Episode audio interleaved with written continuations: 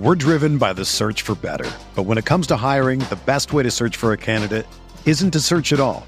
Don't search match with Indeed. Indeed is your matching and hiring platform with over 350 million global monthly visitors, according to Indeed data, and a matching engine that helps you find quality candidates fast. Ditch the busy work. Use Indeed for scheduling, screening, and messaging so you can connect with candidates faster. Leveraging over 140 million qualifications and preferences every day, Indeed's matching engine is constantly learning from your preferences, so the more you use Indeed, the better it gets. Join more than 3.5 million businesses worldwide that use Indeed to hire great talent fast. And listeners of this show will get a $75 sponsored job credit to get your jobs more visibility at Indeed.com slash BlueWire. Just go to Indeed.com slash BlueWire right now and support our show by saying that you heard about Indeed on this podcast. That's Indeed.com slash BlueWire. Terms and conditions apply. Need to hire? You need Indeed.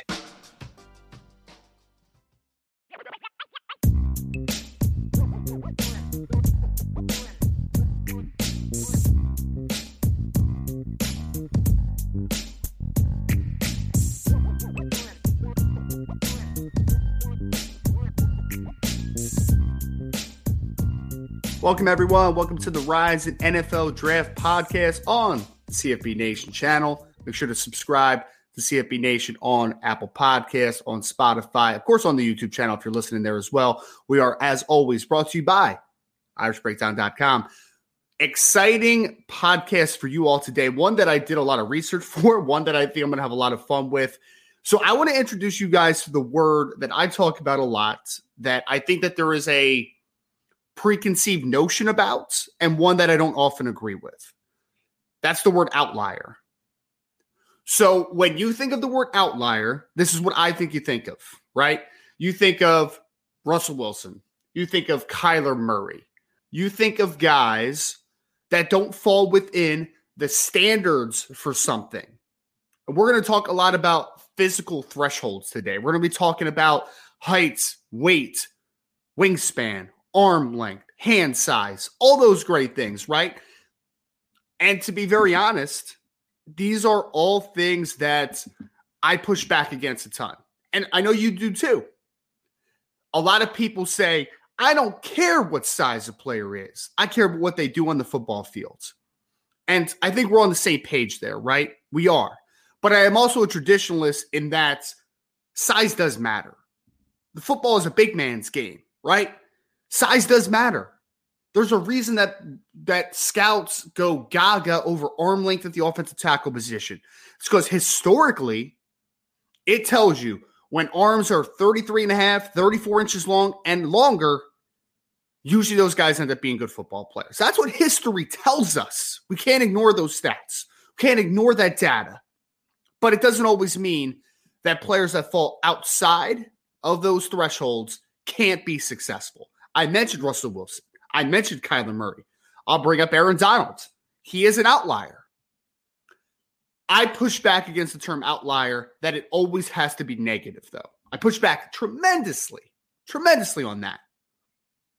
I am an outlier.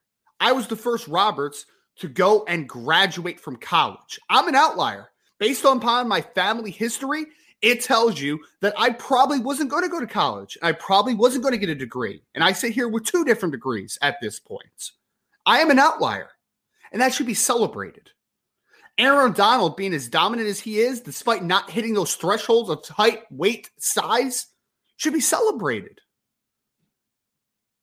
But that being said, we also do need to recognize that sometimes players not hitting those thresholds and being outliers can be a negative thing. It can be. We're driven by the search for better. But when it comes to hiring, the best way to search for a candidate isn't to search at all. Don't search match with Indeed. Indeed is your matching and hiring platform with over 350 million global monthly visitors, according to Indeed data, and a matching engine that helps you find quality candidates fast. Ditch the busy work. Use Indeed for scheduling, screening, and messaging so you can connect with candidates faster. Leveraging over 140 million qualifications and preferences every day, Indeed's matching engine is constantly learning from your preferences so the more you use Indeed, the better it gets. Join more than 3.5 million businesses worldwide that use Indeed to hire great talent fast. And listeners of this show will get a $75 sponsored job credit to get your jobs more visibility at Indeed.com slash BlueWire. Just go to Indeed.com slash BlueWire right now and support our show by saying that you heard about Indeed on this podcast. That's Indeed.com slash BlueWire. Terms and conditions apply. Need to hire? You need Indeed. Our next partner is Athletic Greens. I take AG1 by Athletic Greens literally every day. I gave AG1 a try because I wanted better gut health, sustained energy, immune support system, but I hate taking pills. And I wanted a supplement that actually tastes great, which is helping me kick my sugar addiction.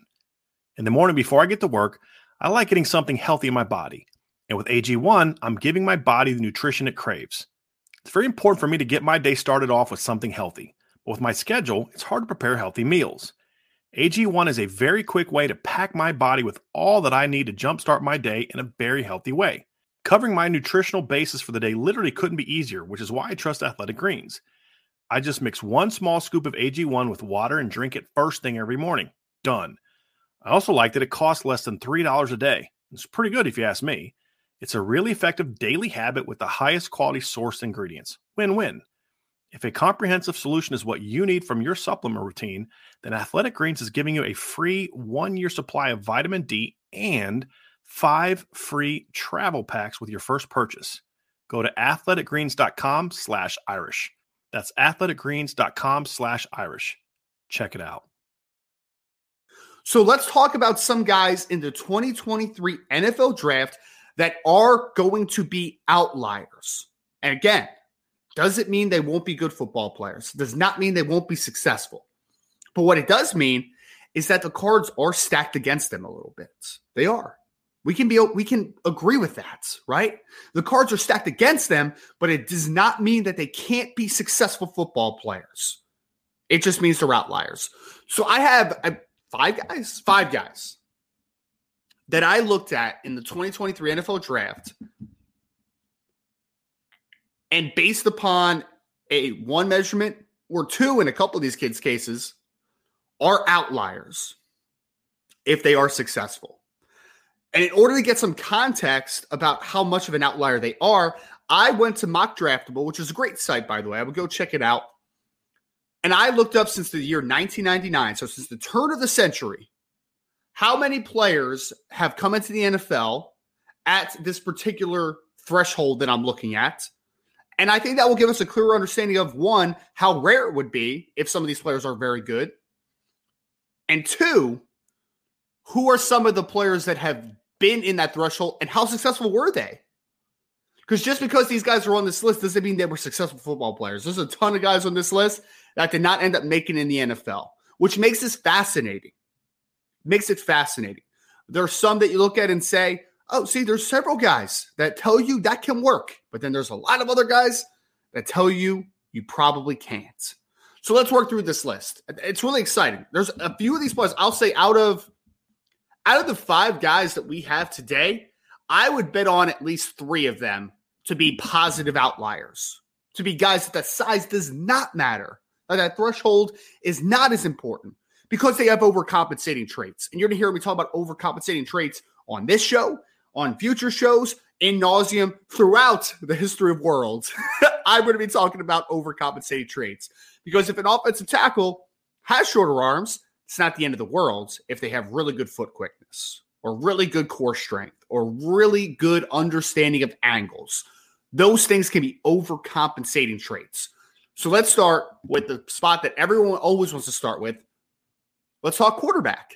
Let's talk about Bryce Young, who quarterback out of Alabama, is the assumed favorite to be the first quarterback off the board, whether that is Chicago Bears trade down, maybe an Indianapolis Colts trade up, a Carolina Panthers, whoever. So a team ends up making that trade up. Maybe the Houston Texans get him at number two if the Bears stay pat, whatever the situation might be. Bryce Young is the assumed favorite to be the first quarterback off the board. And he is my top quarterback in this class. Pretty sick. Mm, there, there's a decent, there's a little bit of a gap between him and CJ Stroud, in my opinion. But regardless of how much you like Bryce Young, you like him as much as I do, as some of the NFL teams do, or you're incredibly worried and you're not buying into it, Bryce Young is an outlier. He is.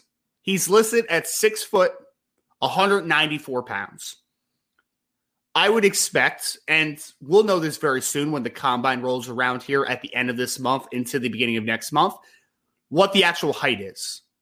I have a feeling it's going to be more in the 5'11 and some change range than six foot to start with. I'm also more worried, though, however, because we've now seen a few guys talked about. I talked about them already. Russell Wilson, Kyler Murray, more and more sub six foot quarterbacks are coming into the NFL and being successful. So the height is not a big, big worry for me. Because for me, I don't see the issues that height would suggest, right? I don't see a lack of field vision. I don't see the ability to manipulate passing lanes. I think Bryce Young does those things really well. The more troublesome area is 194 pounds, if that's what he ends up weighing in at, sub 200, because that is a historical outlier, as the height is as well.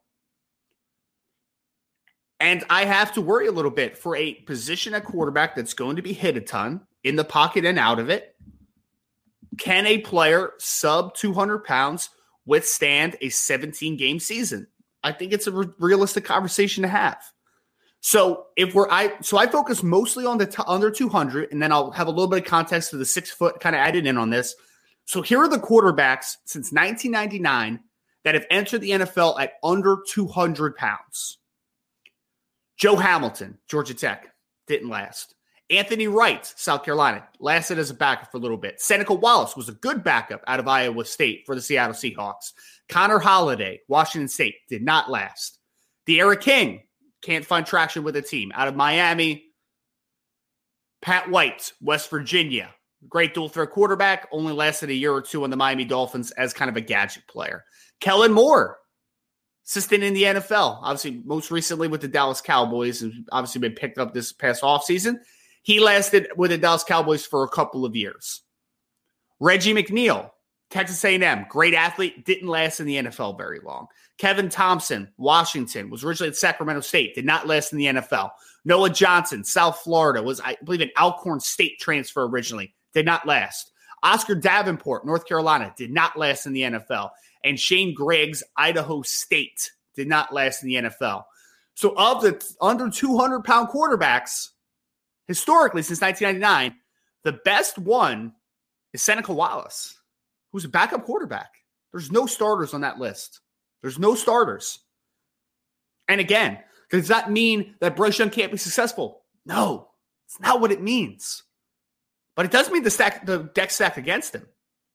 That was, I believe, 10 quarterbacks. Yes, 10 quarterbacks since that point have been sub 200 pounds, and I have one good backup quarterback and a couple that lasted a couple years as a backup quarterback. Those are the stats. It's troubling. It is. Now, this conversation could be completely null and void because Bryce Young could show at the combine and be over 200 pounds. We never have to talk about this again. But him listed at 194, I think is probably more in the high 180 range. So I do have questions if he's going to hit that 200 pound threshold at the combine. I hope he does because then we could kill this conversation. Because I do think that he is a player that has overcompensating traits. I'm not that worried about it. But I also did do a little further research here. So, of the players that were under 200 pounds, how many of them were also under six foot tall? The answer three D'Eriq King, Joe Hamilton, Noah Johnson. Three players that did not last in the NFL. Two players that did not have any traction in the NFL. Those are the three quarterbacks that have been below six foot and under 200 pounds. Again, doesn't mean it's the end all be all, but it does worry you. There has to be a little bit of worry. These are statistics and data that NFL teams have to talk about. Because at the end of the day, especially if we're talking about a kid that could be the potential first overall pick, depending how things shake out, you're investing a lot in Bryce Young. And I would invest a lot in Bryce Young. But at the end of the day, the history tells you Bryce Young is an outlier. Can he last? I believe so. Will he? We'll see. We'll see. But that's Bryce Young. Let's start with that one. Another one. This is a fun one. This is a really fun one. Deuce Vaughn, running back, Kansas State. If, you, if you're a general college football fan, you know that Deuce Vaughn is one of the most exciting football players in college over the last three seasons. Just a dynamic runner and receiver out of the backfield for Kansas State over the last couple years. But he's an outlier. 5'6, 176 pounds listed. So we're talking about a kid who might be five six and is right around 180 pounds, but listed less. So he might come in at 170 something pounds, or he might come in at 180. Regardless, I didn't talk much about the weight threshold for Deuce Vaughn because the biggest outlier that he's going to have to work against, because he could get up to 185, 190. He has a body type to do it. Five six, historically, is a very hit or miss threshold for a running back and more miss than there is hit, obviously. So I even gave him a little bit here because I, I, think we could assume Deuce Vaughn listed at five six on the Kansas State roster is more than likely not going to be five seven, right? He's going to be five six in some change. He's going to be five six, maybe, maybe five five in some change. We'll see what he ends up with. But I went back to mock draftable, and since 1999, there are 10 running backs that measured in at at less than five foot seven, so shorter than five foot seven. Those running backs are J.J. Taylor out of Arizona, was drafted by the New England Patriots. I think he's stuck a little bit. Deonce Whitaker out of San Jose State. I don't know who Deonce Whitaker is. Going to assume he didn't last. Darren Sproles, Kansas State, same school as, as Deuce Vaughn obviously stuck and had a great career, part of the New Orleans Saints, Philadelphia Eagles, was a phenomenal football player, and this uh, was the San Diego Chargers originally. Corey Ross from Nebraska did not last. Tarik Cohen, North Carolina A&T, did last for a couple years, but his body broke down. Jacquizz Rodgers, Oregon State, stuck around for a couple years. Robbie Rouse, Fresno State, did not stick. Jaret Patterson, Buffalo, was a all-timer at Buffalo. He is sticking so far with the Redskins in a or sorry, Commanders in a backup role. And then CJ Marable, who is a running back out of Coastal Carolina, who is not stick. I think he's in one of the alternative leagues. So there's a wide variety here, right? You have guys like Tarik Cohen, Jacquizz Rodgers, Jaret Patterson, who have had some success in the NFL, at least sticking on rosters. JJ Taylor, you could throw in there as well. But for the most part, Deonce Whitaker, Robbie Rouse, Corey Ross, Jamal Jones, CJ Marable, players who did not stick in the NFL that were shorter than five foot seven. The big outlier of success is Darren Sproles, who has been one of the best all purpose weapons we have seen in the NFL the past era. Could Deuce Vaughn be Darren Sproles? I believe so. Maybe not quite as good, but I believe he could be in a similar vein because I love Deuce Vaughn.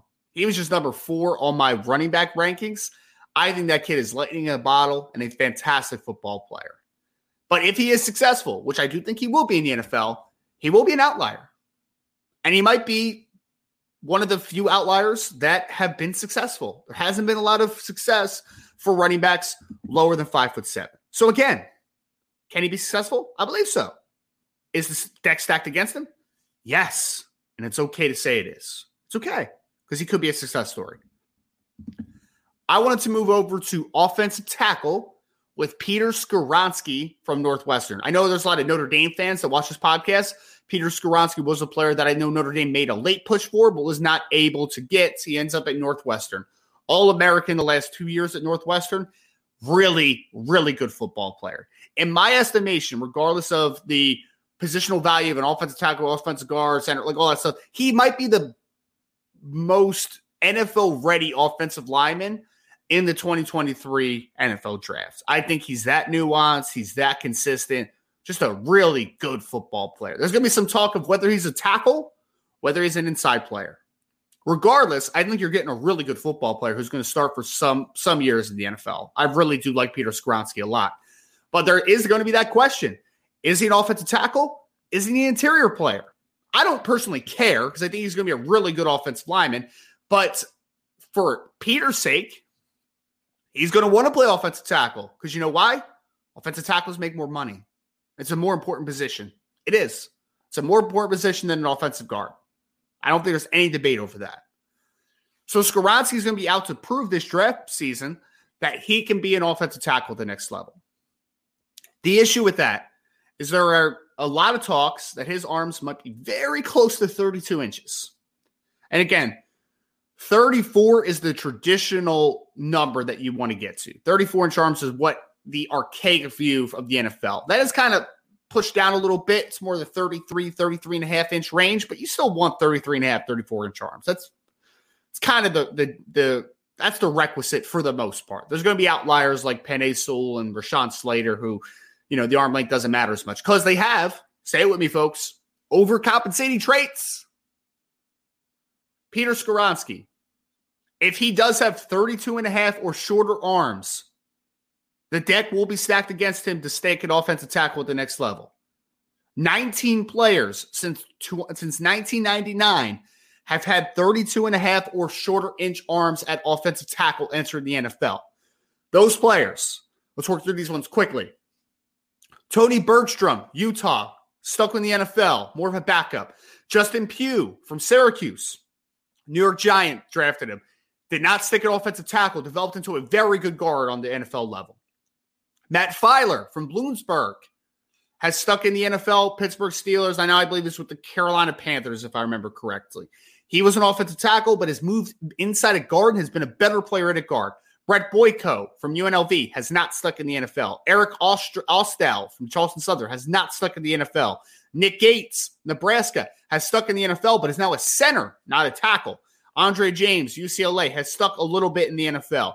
Breno Giacomini, my favorite name on the list from Louisville, stuck in the NFL for a couple years, was more of an interior offensive lineman. John Cullen, Utah, did not stick. Rick Leonard from Florida State did not stick.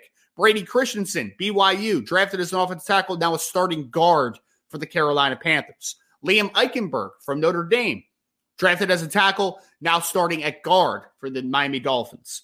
Taylor Dever, Notre Dame, did not stick in the NFL. Jackson Carman, Clemson, drafted by Cincinnati Bengals, has played between tackle and guard, is not a starter on the Cincinnati Bengals. Alaric Jackson is a backup offensive lineman for the St. Louis Rams out of the out of Iowa.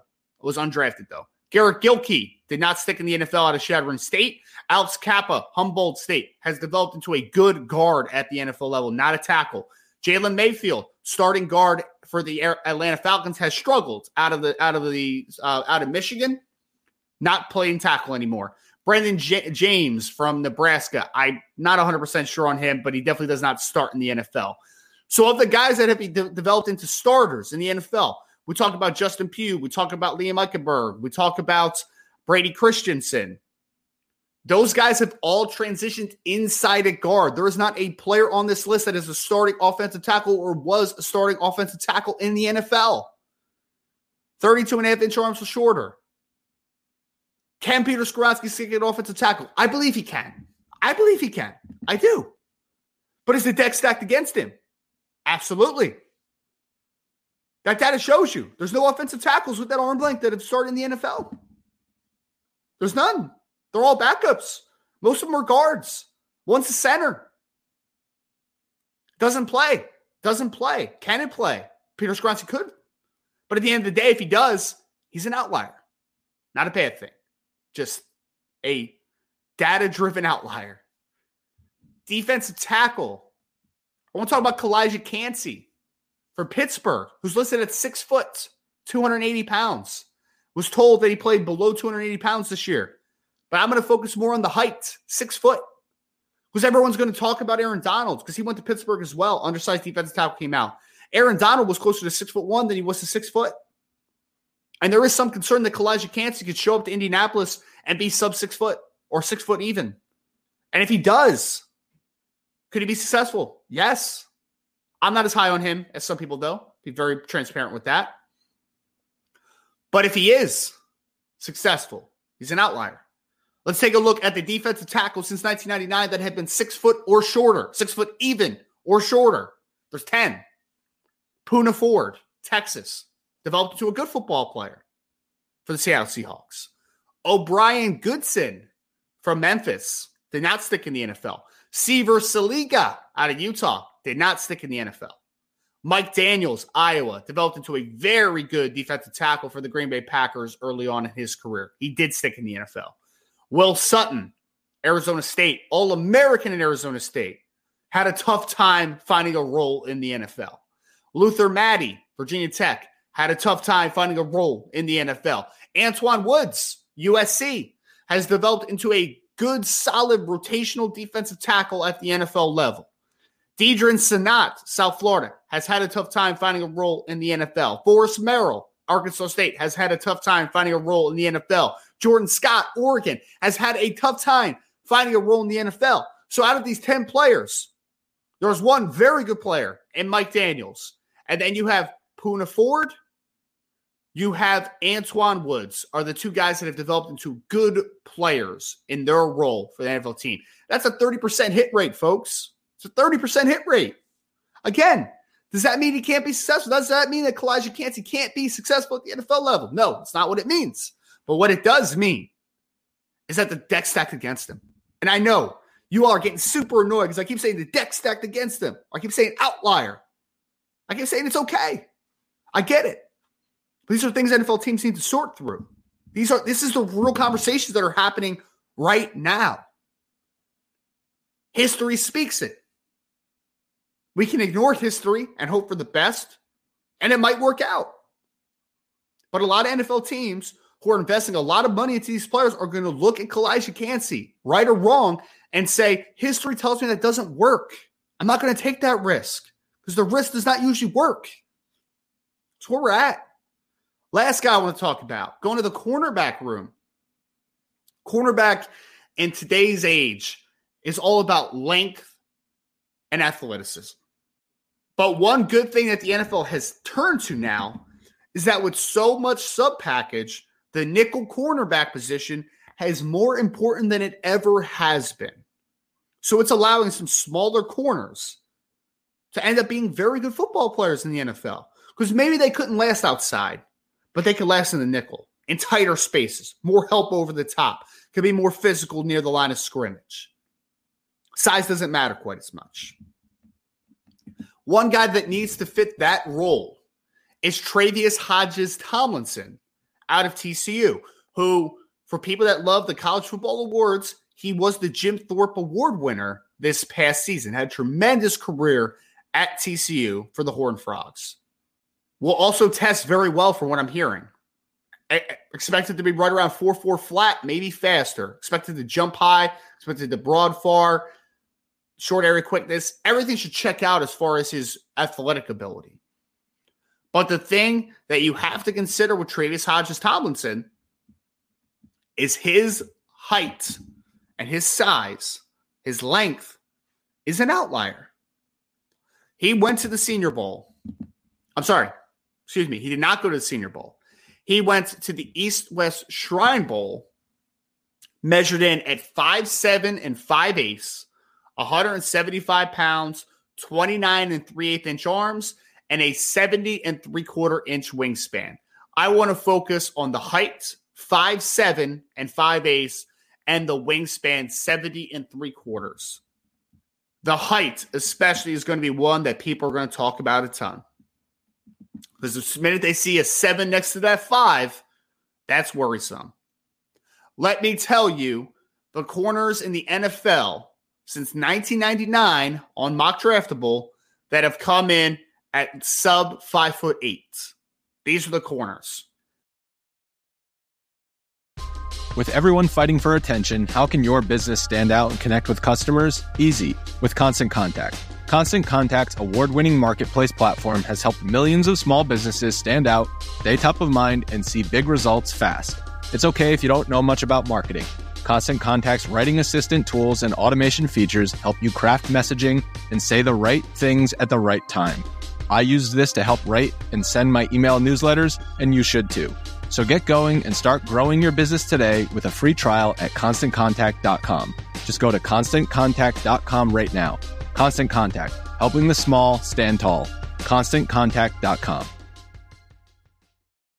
When you need mealtime inspiration, it's worth shopping Kroger, where you'll find over 30,000 mouthwatering choices that excite your inner foodie. And no matter what tasty choice you make, you'll enjoy our everyday low prices, plus extra ways to save, like digital coupons worth over $600 each week. You can also save up to $1 off per gallon at the pump with fuel points. More savings and more inspiring flavors make shopping Kroger worth it every time. Kroger, fresh for everyone. Fuel restrictions apply.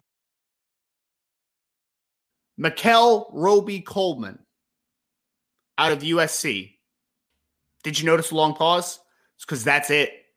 He's the only player, only player historically since 1999 that is a sub five foot eight corner. And it's a fascinating conversation because Nickell Robey-Coleman, Mikel Roby Coleman was a good football player. Real good football player. Went to a Super Bowl with the Rams was one of the better nickels in the NFL for a couple years. And maybe Tre'Vius Hodges-Tomlinson could be the same brand. Maybe he could come in and be a starting nickel like a Nickell Robey-Coleman and be a really good football player. It's possible. He's scrappy, he's physical, he's athletic. But the point of the matter is, is that historically speaking, there has been one football player at this position that has been that size. An NFL team has to look at Tre'Vius Hodges-Tomlinson and say, You are the second of your kind ever. Ever. Again, someone's going to bet on him, I think. Late in the draft, priority free agent, whatever it ends up being, someone's going to bet on him. And I wouldn't bet against him being a good nickel at the next level. But he is an outlier. He is rare. There has not been this body type, there's not been this height to come into the NFL. He's the second one since 1999. The other number that I want to talk about was the wingspan 70 and three quarters inches. There have been three corners to come into the NFL that have a sub 71 inch wingspan, so less than 71 inches. Funny enough, Nickell Robey-Coleman's not one of them. it's Marcus Jones, who made a Pro Bowl this year out of Houston for New England Patriots.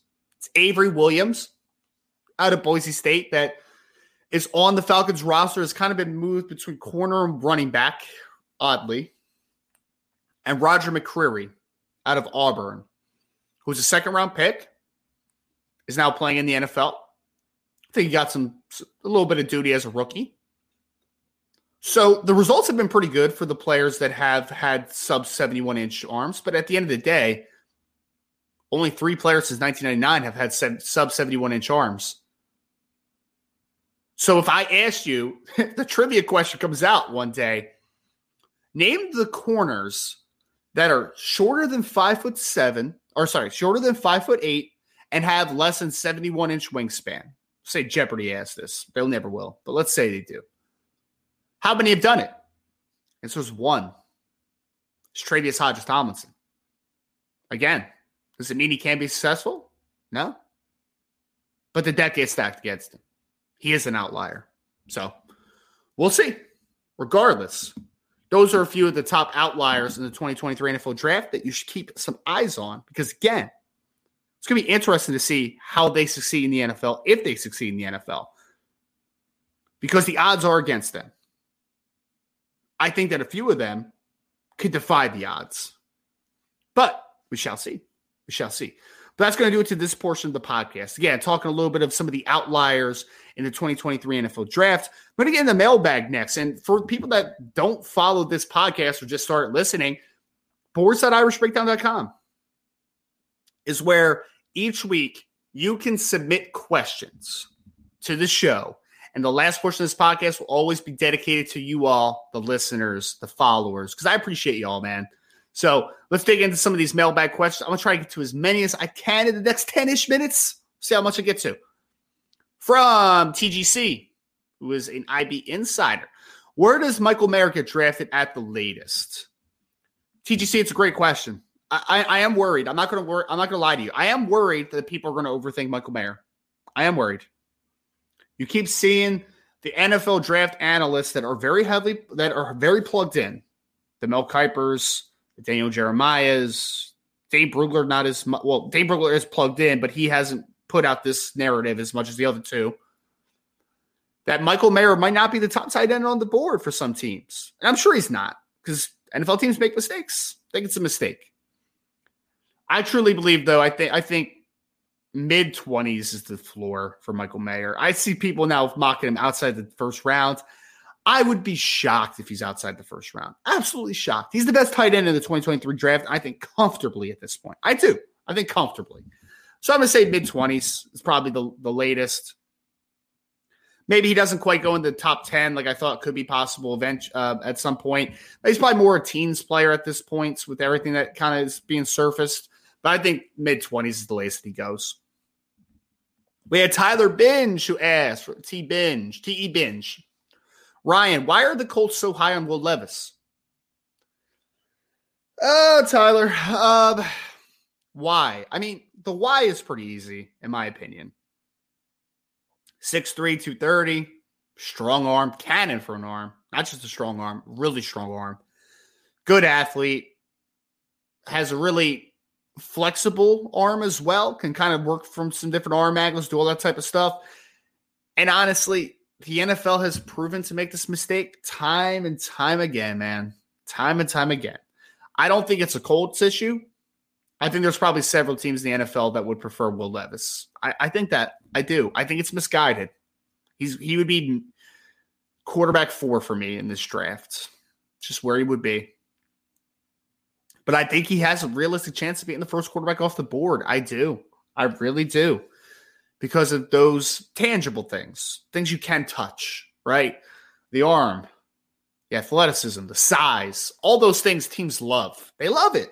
They make this mistake every single year, just about. And for every Josh Allen, there's a Blaine Gabbert. There's a Jake Locker. There's an EJ Manuel. Those guys happen every single year. They happen more than all, more than the the more than the positive outcomes. But that's why it's the tangibles. It's not the intangibles, it's the tangibles, the things you can see. From Matt 2011 GT, do you know what round Jack Swarbrick was drafted? A brilliant football guy with that mu- must have been pretty high first rounder, right? Uh, obviously, for Notre Dame fans that followed the podcast with recent conversation over Andy Ludwig, they know why this this question is asked. Matt, it's funny, which is why I wanted to, to just laugh about it for a second here. It's funny, man. It's funny. Uh, yeah, let football people make football decisions. I'll just leave it at that. Patrick ND said, could you rank between Devin Witherspoon, Christian Gonzalez, Joey Porter Jr., and Cam Smith? Not sure if you would include Ringo or Clark Phillips in this conversation. I, I would include both those guys in the conversation because look, this is a highly volatile cornerback group. It's very deep and there's a lot of talent and a lot of talent that I can get really excited about for sure. But it is volatile because a few of the players that you just named are not nearly as close to their ceiling as I would like coming out of college. At the end of the day, everybody's developmental coming out of college. Nobody's to their ceiling. If you are, it's not good. it's not good. But Christian Gonzalez worries me. Talented, no doubt.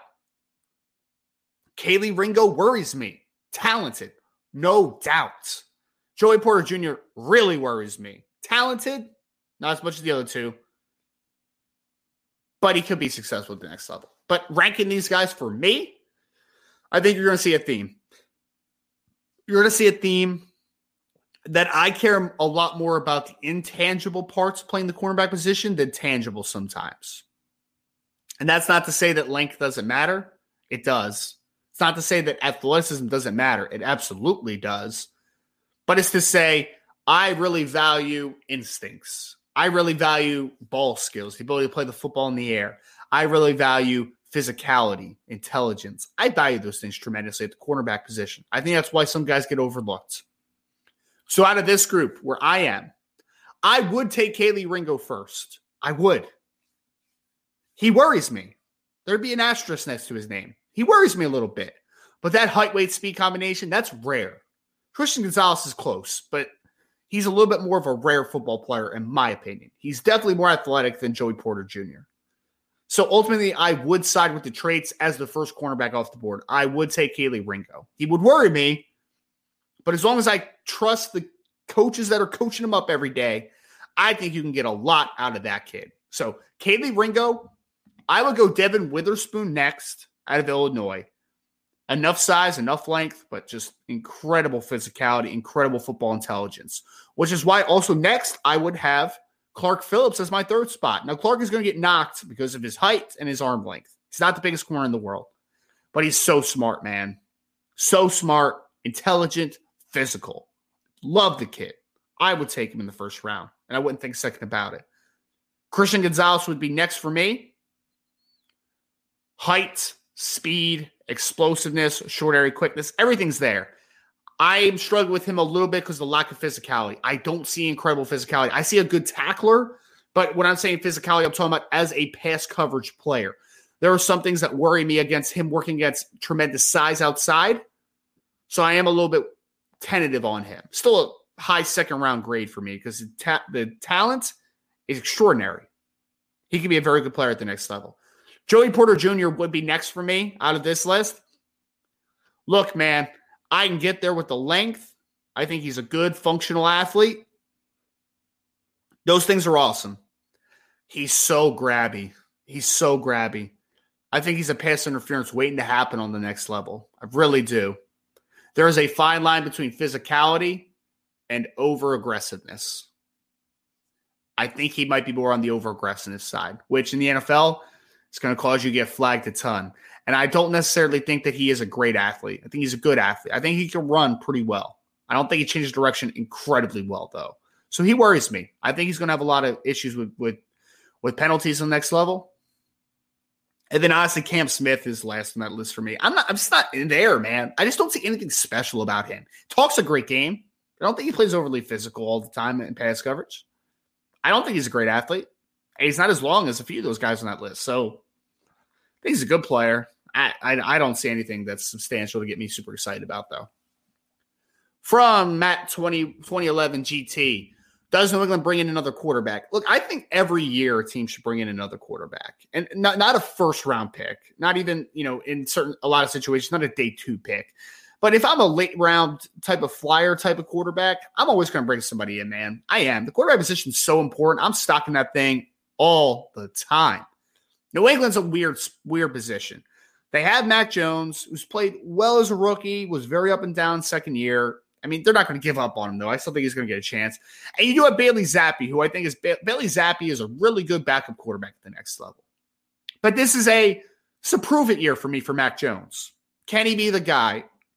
If he can't be, then you got to go back to the well in 2024 NFL draft. I don't think 2023 is the time to do that. But if there's a talented quarterback in the later rounds that's staring me in the face as a developmental type of guy, yeah, take a flyer, man, for sure. I'm stuck in that position every single year. If you don't hit, you don't hit. But regardless, that position is too important to just ignore. So, yeah, I would take a guy, just not incredibly early this year.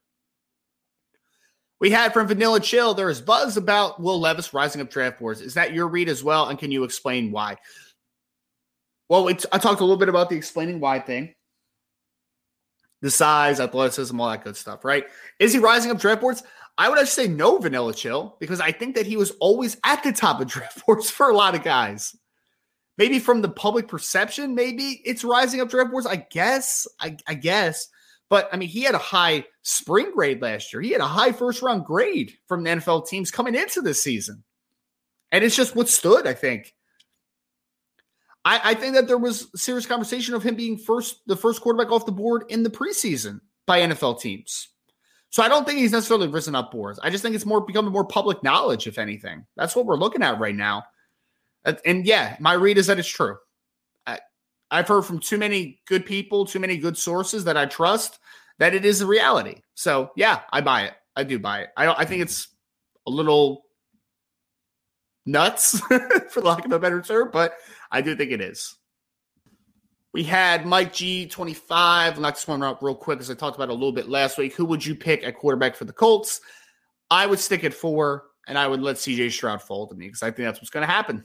I think CJ has a chance to fall a little bit in this draft. And when I say fall, I'm not talking out of the first round, back end of the first round, nothing like that. But to five to 10, somewhere in that ballpark, he has a chance to fall there. So if I was the Colts and I was making decisions, I would sit there and just take CJ. I think that would be a great decision. From Vanilla Chill, where do you think Jackson Smith-Njigba goes in the draft? I'm asking because I'm a Bears fan, and Fa- and Field says said he hopes that the Bears can get him. LOL. Do you think it's possible he falls to the second round? Yeah, it's possible. It's possible. really matters on his testing and the rest of the draft process because you just don't have much film to go on, obviously, in 2022. I still think he's a good football player, but I, I think that he's a slam dunk top 40 ish pick.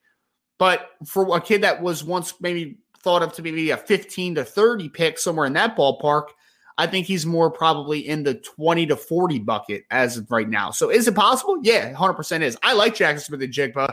I think the preseason was just a little bit much with the over, you know, the evaluation. Like he's a good, good, very good secondary option at the next level, in my opinion. I don't think he's a true number one receiver. I know I don't. I think when you have a really good number one, he can become a Robert Woods type of player where he's just like, dang, man, we can't stop that dude. And all of a sudden he has a thousand yards. You know, he's just a good football player. So that's what I see in Jackson Smith-Njigba. That's what I see. From Ramble I said, what player or players have you been most impressed by after studying their film. I mean, there's a lot, man. Ramble on. Like there would be a, it, it would be a better question if you asked me a position because like Devin Witherspoon is just so impressive, man. Just so impressive, right? Matt Bergeron from Syracuse, I thought had a tremendous year. I thought he was incredibly impressive.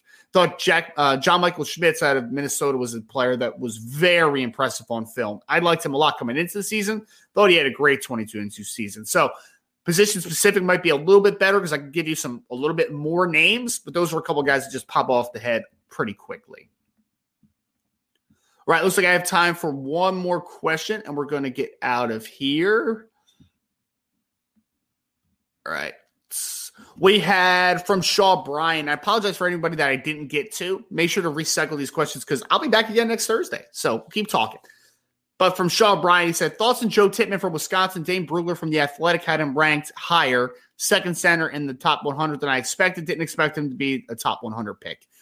Uh, Brian, so I actually really like him, man. I, have liked him. I actually interviewed him during his, I guess, junior, redshirt sophomore year, I guess, right? After he was a first year starter for Wisconsin, I like him a ton. He's he's a really odd body type for a center. I mean, he's right around six foot six, three hundred plus pounds. He looks more like a tackle body type, but he's just one of those dudes that is incredibly smooth, smart, takes good angles, good length for the position. I like Joe Tippmann a lot, man. I think that he is going to be a zone heavy scheme center, and he's going to be a dang good one at the next level. So I really like Joe a lot. I respect Dane Brugler a lot too. I would say anytime you see something from Dane, there is teeth to it usually. He's a very smart guy, he's very plugged in. So the fact that he likes Joe Tippmann, I think, is is a telling thing, obviously, right? So yeah, good, great question though to end the podcast here today. Want to thank everybody for submitting questions. I'll make sure to get some next week. Again, recycle those questions, get them back in next week. Maybe I'll try to carve out a little bit more time for the mailbag. But want to thank everybody, obviously, for tuning in with me today. I'll be back again Thursday next week for the Rise in NFL Draft podcast. Make sure if you go on Apple Podcasts, Spotify, anywhere else you're freaking a podcast, so you can leave a five star review, I would greatly appreciate it. Make sure to hit that like button, subscribe to the podcast, hit that notification bell for every podcast that we come out on CFB Nation. We have a lot of great content, especially during draft season and the college football off season. Obviously, now uh, fully ahead of us. A lot of great news that's coming up, folks. So, I want to thank you all again for joining the Rise in NFL Draft Show. Talk to you all again next week.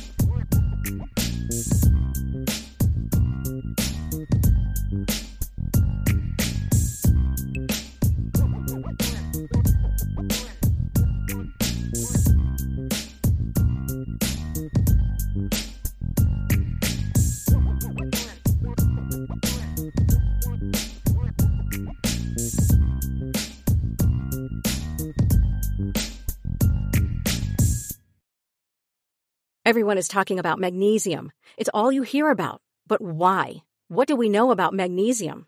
Well, magnesium is the number one mineral that 75% of Americans are deficient in. If you are a woman over 35, magnesium will help you rediscover balance, energy, and vitality. Magnesium supports more than 300 enzymatic reactions in your body, including those involved in hormonal balance.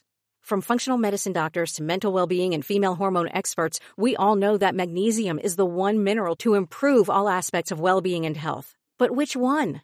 Magnesium Breakthrough from Bioptimizers, the trusted choice recommended by leading experts with seven best absorbed forms of magnesium to ensure your body receives the support it needs for overall well-being. Go to bioptimizers.com slash balance today and use code BALANCE10 for 10% off. Support your journey to wellness at B-I-O-P-T-I-M-I-Z-E-R-S dot com forward slash balance. Magnesium Breakthrough from Bioptimizers, your foundation to optimal health and vitality.